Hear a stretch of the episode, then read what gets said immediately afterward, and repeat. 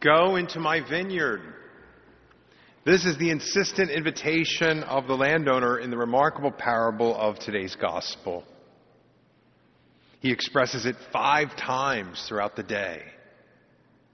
How eager, how eager is the landowner. He wants many more workers to tend his harvest. And he seeks out those who are idle, those who are not working. At times he even seems amazed as he asks, why do you stand here idle all day? Of course, Jesus tells his disciples that this story has something important to say about the kingdom of heaven. And therefore, it has an important meaning for the church, the kingdom of heaven on earth. The parable is addressed to the Jewish people, whom God called in an early hour, an early hour centuries ago. Now the Gentiles are also being called with an equal, equal right, an equal right to form part of the new people of God, the church. In both cases, it is a matter of a gratuitous, unmerited invitation. Therefore, those who were the first to receive the call have no grounds for complaining when God calls the last and gives them the same reward. And what is the reward? What is the reward? What really is the pay? On one level, it is membership in the kingdom, the church. And to be a member of the church is to be, in a real sense, a co worker of God in the work of salvation. The church was founded for the purpose of spreading the kingdom of Christ throughout the earth for the glory of God the Father to enable all men to share in his saving redemption, and that through them the whole world might enter into a relationship with Christ. Every disciple, every disciple has an important part to play in this essential mission of the church. No one is exempt, or, I, or as I've said on other occasions, no one is unimportant. That is why the Second Vatican Council would state the member who fails to make his proper contribution to the development of the church must be said to be useful neither to the church nor to himself. Thus, we could say that being a member of the church and working for the salvation of others is a reward in itself. A reward in itself. You know, you might have heard on occasion someone say, well, the work itself is my reward. Well, if we're talking about salvation, that certainly is true. Indeed, more than a reward, it is a divine gift. Yet, on another level, my friends, God Himself is the reward. The wages of the kingdom the wages of the kingdom are nothing other than everlasting friendship with God. And this distinction between laboring with and for Christ and resting in communion with Christ is a dilemma which St. Paul expressed so well in his letter to the Philippians. As he said, For to me life is Christ and death is gain. If I go on living in the flesh, that means fruitful labor for me and I do not know which I shall choose. I am caught between the two. Paul would rather die and be with Christ. But he recognizes the value of the work which Christ has called him to do. He already has friendship with Christ. He already has that. But he longs for its fulfillment in heaven. With faith and hope, he places his life completely in God's hands and continues on with his apostolic ministry. God gives all the members of the kingdom, my friends, the same reward. And it satisfies each one. So there's no reason for grumbling, no reason for jealousy. Instead, what one experiences is true and perfect joy in communion with God and one another. This is the joy expressed in today's psalm. The psalmist says to God, Every day will I bless you, and I will praise your name forever and ever. Great is the Lord and highly to be praised. His greatness is unsearchable. The psalmist sings of God's great love, which is the measure of his greatness. Why is God great? Because of his great love. And the psalmist says, The Lord is gracious and merciful, slow to anger, and of great kindness. The Lord is good to all and compassionate toward all his works.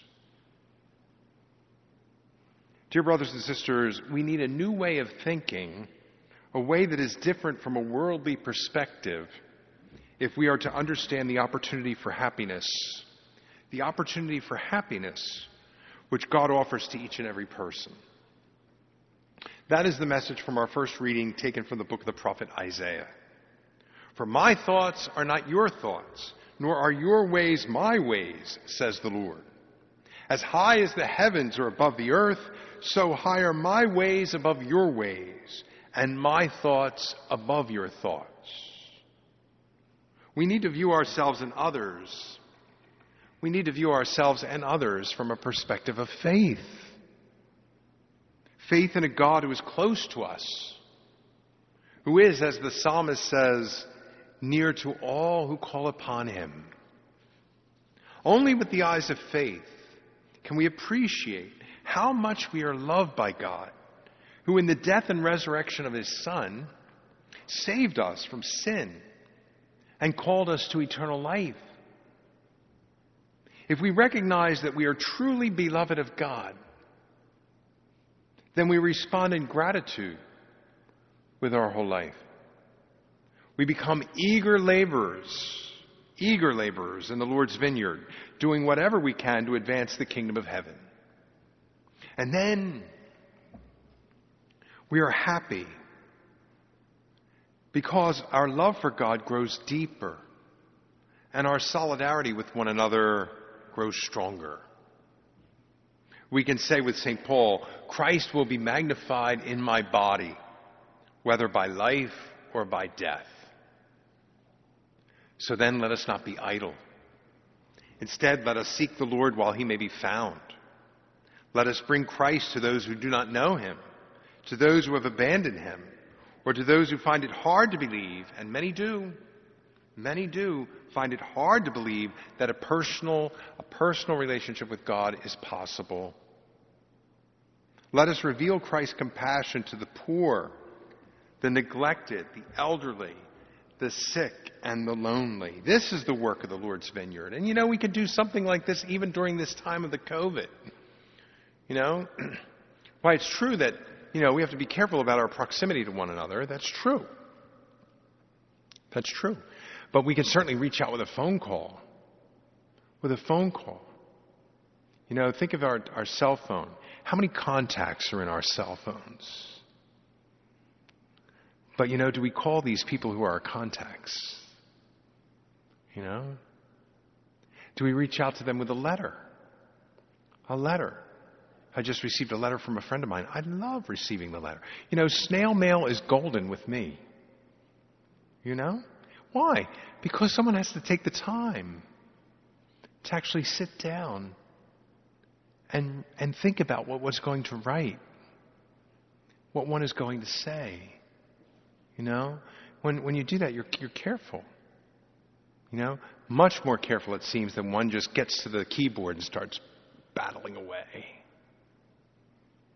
Battling away. There's some thought. And not only that, there's a, a physical memento to that. So, hearing one's voice, receiving one's note, showing that we care, praying for people, we can do that at any time. So, we're not as constrained as we might think, at, least first reaction or first thought, in this time of the COVID. So we can do work in the Lord's vineyard and when we can reach out, we can show compassion. Let us strengthen Christ's presence in our families through a, through a spirit of reverence and devotion in the home, you know? People are getting frustrated because they're at home. with their family. You know, what about praying together? Well, we've never done that before. Well, let me tell you, if you start, it's not going to snow. And it could open up avenues of, as I say, spiritual solidarity, fraternity, and love. And love, which is to be the center of everything. May the joy of the gospel, the joy of being loved of God, shine forth everywhere in our parish. Let us resolve to be creative in our work for the kingdom so that everyone may make his or her contribution to the development of the church. God is insistent, my dear friends. He's insistent.